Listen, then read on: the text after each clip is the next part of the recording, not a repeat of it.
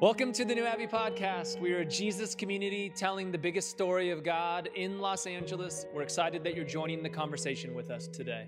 Enjoy. Uh, I'm going to bring up Candice Czubernat, everybody.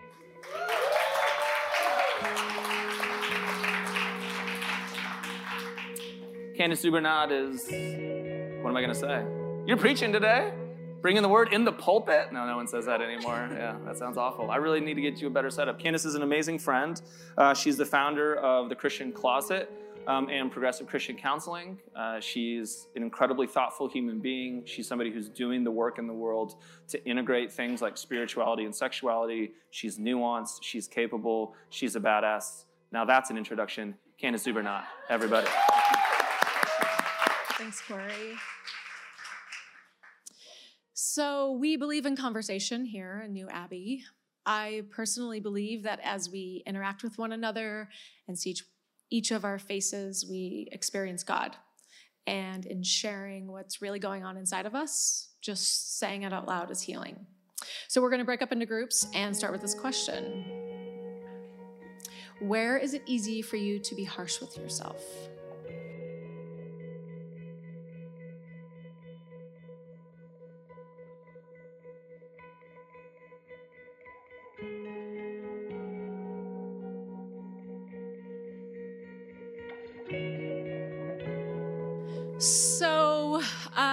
Back before my wife Crystal and I were an old married lesbian couple with two kids and a white picket fence, we were a youngish couple, closeted, living in Seattle. Which is a total bummer because Seattle is for sure one of the gayest cities ever. And we did not get to live our best gay selves there. But there was a lot of Patagonia and flannel. So there's that. It's not so bad. But we were closeted because we were terrified um, that Crystal would lose her job. Uh, she worked in seminary. And that we both would lose our community. Um, and so when it came time to move, we really didn't have many people we could call because when you're closeted one of the things that happens is that you pull away from your community and you become isolated so it was finally time for us to move we decided that we were going to move from seattle to chicago actually to come out which is fantastic but we really didn't have anyone to call and so it was just her and i so we lived on the third floor of this condo, and every single box was taken down the hallway around the corner into the elevator. And um, Crystal's a real great helper, but she at the time had like a bad back. It's funny how the like bad back comes up every once in a while. so here's me. Also, I was still trying to impress her, so I was like, yeah, I can totally move the condo by myself. Like, I got this. Nowadays, I'd be like, screw that, we're hiring people. But, so I'm carrying all the boxes, and then it comes to the couch. The couch, the couch is so heavy. So I come up with this idea that what I'm gonna do is I'm gonna put the couch on a blanket and pull the blanket. I'm pulling the blanket down the hallway and around. The other thing about Crystal, this is my true confessions about you, honey.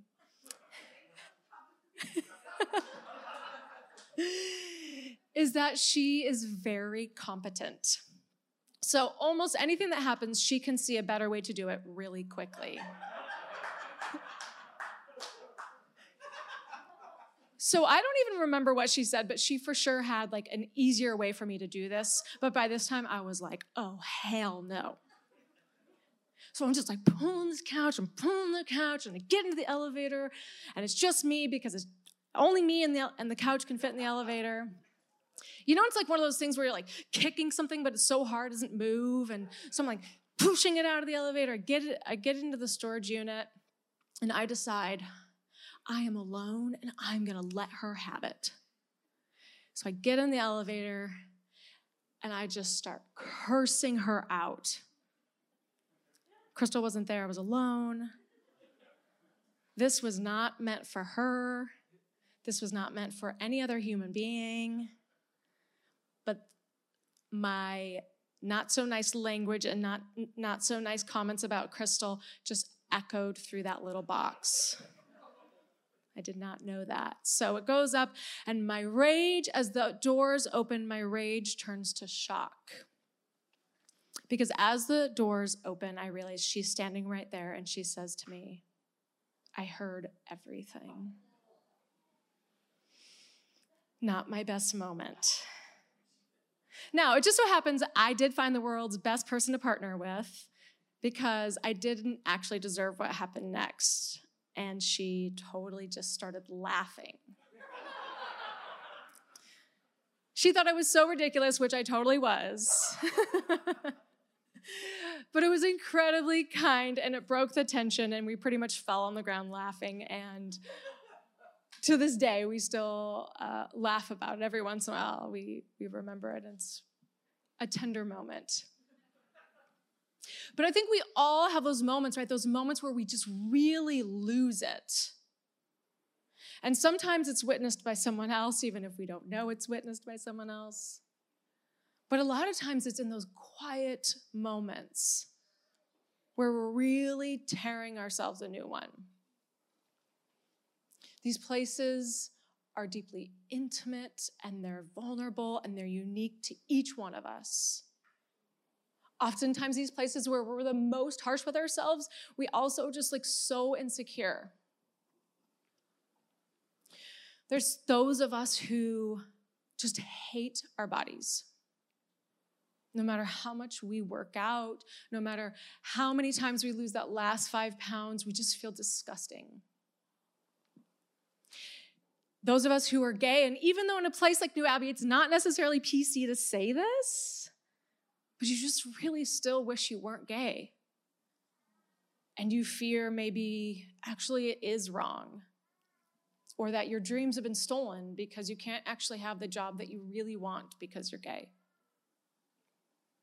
Or if you're like me and you're a parent, even though you try so hard to do the things better than your parents did, you always still feel like a failure. It's just not enough. And we hear those voices of harshness and judgment so strong in our minds, and it's painful and it tears us down. Um, I wonder what those places are for you. I wonder if it's what you shared in your group, or even as I talk, if something new is coming to your mind. We're going to look to Matthew Matthew 7, 1 through 5. Do not judge, or you too will be judged. For in the same way you judge others, you will be judged. And with the measure you use, it will be measured to you. Why do you look at the speck of sawdust in your sibling's eye and pay no attention to the plank in your own? How can you say to your sibling, Let me take the speck out of your eye, when all the time there is a plank in your own? You hypocrite. First, take the plank out of your own eye, and then you will see clearly to remove the speck from your sibling's eye. Okay, so don't judge or you will be judged. Super simple. I could just like end the sermon right there, except for that it is really freaking hard. I don't know if you all are like me, but it seems, especially now, to be getting harder and harder to not do this. I mean, every day I just have to try and stay away from the news because I just feel so angry at people. People who are just like family members who read half of an article like six months ago about the vaccine, and so now they're not going to get vaccinated because, like, someday they might want to get pregnant and they think that maybe they won't be able to because that half of half of the article that they read for the Republicans out here, those liberals who just seem to think that they know everything all the time. Christians calling their LGBTQ family members saying, It's my calling to love you like Jesus does, and so I have to tell you out of love, I'm not coming to your wedding. Parents getting in fights over their kids wearing masks at school. You guys, it is hard it is really, really hard. But I think that there is this connection between our hatred, our judgment of ourselves, and the way that we judge others. They are intrinsically connected. And I, I'm a therapist, so I'm going to geek out a little bit. The place that they are connected, I think, actually is in our mind through a place called the amygdala. Can you say amygdala?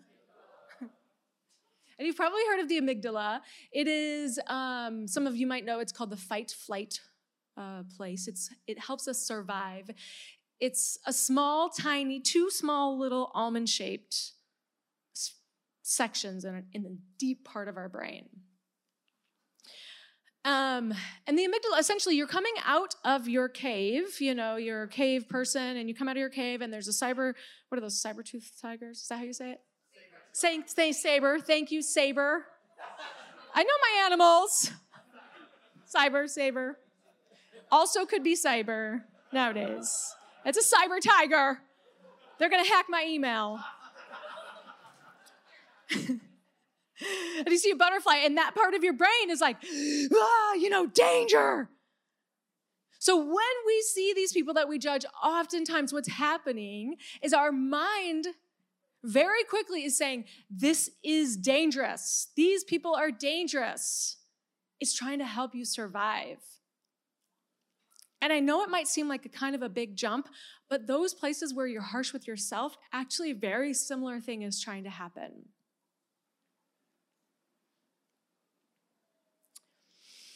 When I think about this in biblical terms, I'm going to go somewhere that's probably a little bit unlikely to go. I'm going to go to the Pharisees. When I think about my amygdala and the Bible, I'm like, man, those Pharisees, I bet you they wouldn't wear masks. you think?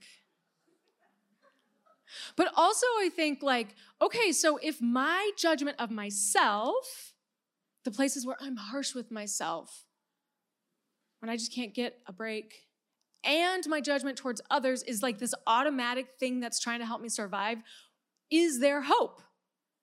Because it's not like I can, I don't know, just decide, like, hey, amygdala, you know, chill out, stop it. it's hard. It is it feels and a lot of the times it is automatic. So I want to look to the Pharisees as a place of possible hope. Um, so John 8, 1 through 9. But Jesus went to the Mount of Olives. At dawn, he appeared again in the temple courts, where all the people gathered around him and he sat down to teach them. The teachers of the law and the Pharisees brought in a woman caught in adultery. They made her stand before the group and said to Jesus, Teacher, this woman was caught in the act of adultery. The law of Moses commanded us to stone such women. Now, what do you say? They were using this question as a trap in order to have a basis to accuse him. But Jesus bent down and started to write in the ground with his finger. And when they kept questioning him, he straightened up and said to them, Let any one of you who's without sin be the first to throw a stone at her. Again, he stooped down and wrote in the ground. At this, those who heard began to go away one at a time. The older ones first, until only Jesus was left with the woman still standing there. Now, I think most of us have heard lots of sermons on this passage. In fact, I think I've even preached about this sermon here at New Abbey.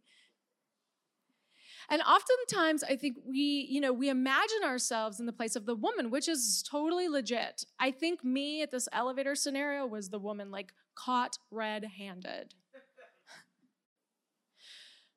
But what if they're actually also a part of us that is the Pharisee? And I don't even mean the Pharisees towards other people judging them.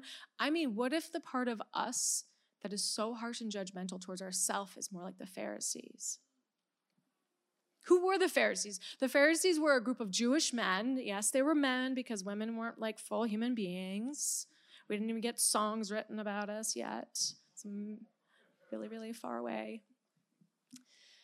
And so they were a group of Jewish men, and they were incredibly concerned with purity, with sticking to the law. And they wanted to stick to the law because they wanted to please God. It wasn't just because they were like, they wanted to be mean or something. They, they, it was like out of the innermost place of like, we want to be close to God and honor God. They did a lot of horrible things, it is true. But I think that a lot of the times they had pretty good intentions. So when we leave this story, what we have is we have the woman, and she's meek and grateful, which is awesome, and hopefully gonna be healed. And we have Jesus as the hero, which I'm totally okay with Jesus as the hero. But I want us to use our imaginations with the Pharisees because to me, if we just leave them at the end of the story, like, do they go home and become better people? I, I doubt it. And so if they don't go, go home and become better people, like, what's the hope for us? What's the hope for those parts of me? So what I want to do is I want us to like imagine, I want to imagine Jesus following up with these guys that in the days that follow this experience that Jesus goes to each and every single one of them individually. And Jesus comes and he's and he says like I know why you came to me the other day. I know that you were scared. I know that you are scared. I know that you're scared that you're going to get it wrong. That I am bringing about something new, and that is terrifying. Their amygdala was like, warning, warning, Jesus is bad and gonna be, it's gonna be bad. I couldn't think of another word besides bad in that moment. But that Jesus, Jesus knew that like that shame, shame does not change us. I mean, raise your hand if like shame has changed you in a way that you're like super stoked about. Frankie, not you. But that is why I have to believe, or I want to believe, that Jesus followed up with these men because Jesus understood that shame does not change us, but that Jesus could even understand that these men who also almost got this woman killed, which I think Jesus would also point out to them. It is not okay that in your fear you almost got a woman killed. But that Jesus wanted them to change too. Because Corey likes to remind us that your healing is connected to my healing, and my healing is connected to your healing. And I think that is exactly true. We need healing for the woman, but we also need healing and for the Pharisees.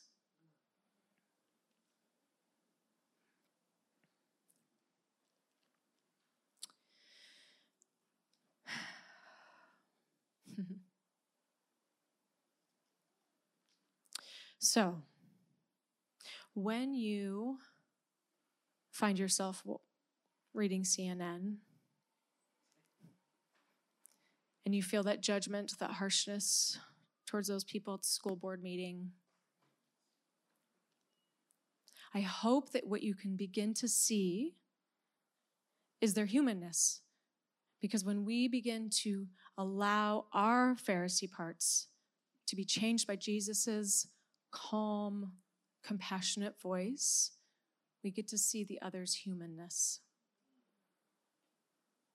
And so we can begin to say, oh, I think, I wonder if those people that are like fight, fist fighting teachers, their, their amygdala is like majorly going. They, they stay up at night, awake, they can't sleep because they have so much anxiety that something big and bad is going to happen to their kids if they wear masks do you know what? It doesn't make sense to me, but it something is happening inside of them that is really big and scary. And even if they can't name it particularly, it's happening.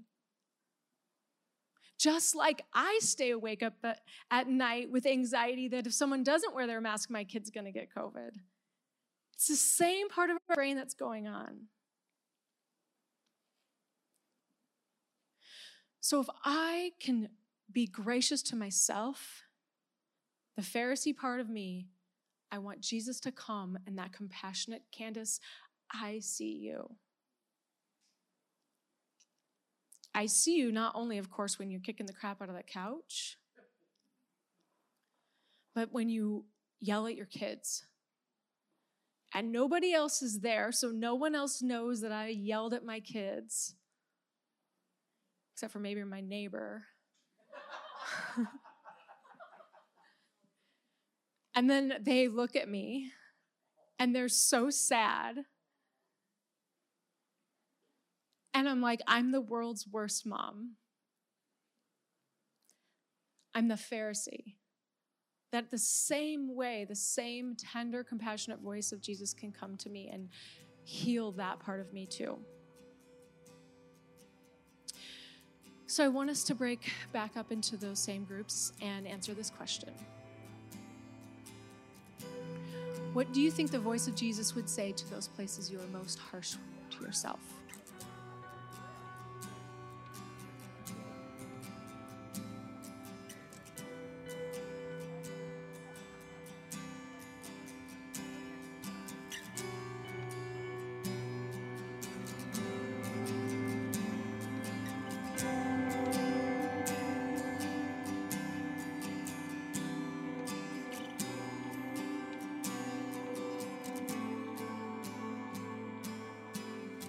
Thanks for listening to the New Abbey podcast. For more information, visit us on the web at www.newabbey.org.